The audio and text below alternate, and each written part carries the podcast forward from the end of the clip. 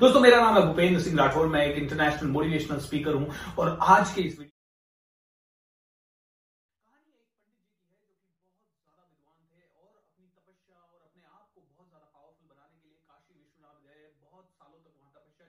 और जब लौट के अपने गाँव आए तो लोगों ने बहुत सम्मान किया लेकिन एक किसान ने एक छोटा सा सवाल पूछा, पंडित जी, पाप की जड़ क्या है? पंडित जी को इस सवाल का जवाब नहीं मिला। पंडित जी को लगा, अभी तो मेरा ज्ञान अधूरा है, इसका मतलब वो वापस से वो काशी गए, बहुत तपस्या की, फिर से वापस लौट के आए, लेकिन उनको अभी भी चैन नहीं पड़ रहा था क्योंकि उनको परफेक्ट आंसर नहीं मिला. तो पंडित जी को एक वेश्या मिली और उसने कहा, पंडित जी, मैं आपको बता सकती हूँ, पाप का दुश्मन क्या है या पाप की जड़ क्या है?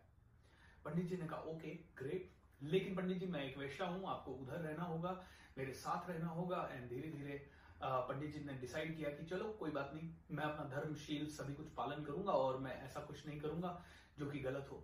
पंडित जी वहाँ रहने लगे और पंडित जी इतने सात्विक थे कि खुद के हाथों से खाना बना के खाते थे, किसी को छूते नहीं थे, अपने आप को बिल्कुल पूरी तरह से यू नो अच्छा सा करते रहे। धीरे धीरे ये वैश्या उनकी बहुत ज़्यादा सेवा करने लगी, उनके पाँव धोने लगी, चरण स्पर्श करने लगी एंड धीरे धीरे पंडित जी ने कहा और right very nice thank you एक बार ऐसा हुआ कि वैश्या ने कहा, पंडित जी, आप खुद अपने हाथ से खाना बनाते हो, मैं आपके लिए खाना बना देती हूँ। पंडित जी ने कहा, नहीं नहीं, मैं अपना खाना खुद बनाऊँगा। लेकिन पंडित जी के सामने उसने एक बहुत बड़ा प्रपोजल रखा। पंडित जी, मैं आपको एक हज़ार स्वर्ण मुद्राएँ देती हूँ और इन्हें एक हज़ार स्वर्ण मुद्राओं से आप काफ़ी लोगों की हेल्प कर पाओगे, काफ़ी अपने ज्ञान का प्रचार कर पाओगे। पंडित जी ने नहीं माना। वो वेश्या कम से कम छह महीने तक पंडित जी के पीछे पड़ी रही और छह महीने के बाद पंडित जी ने कहा, ठीक है पंडित जी ने लाखों स्वर्ण मुद्राएँ ली या हज़ारों स्वर्ण मुद्राएँ ली और उसके हाथ का बना खाना खाने लगे। धीरे धीरे पंडित जी का सारा शील वील टूटने लगा। धीरे धीरे पंडित जी मौज मस्ती में खोते गए।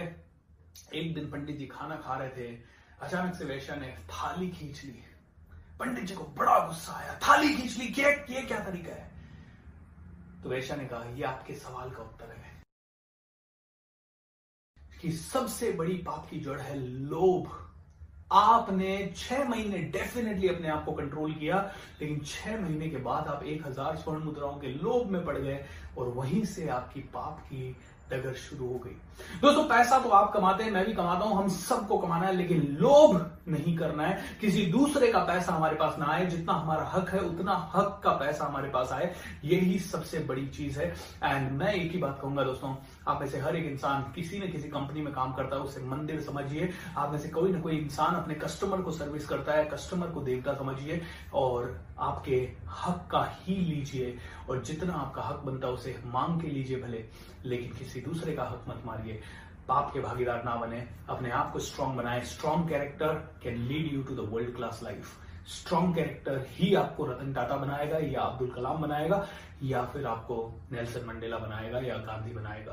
कैरेक्टर स्ट्रांग होना चाहिए। दोस्तों, फिर देखिए, जन्नत आपके कदमों में होगी। थैंक यू सो मच क्योंकि अब बड़ा सोचेगा India thank you so much take care bye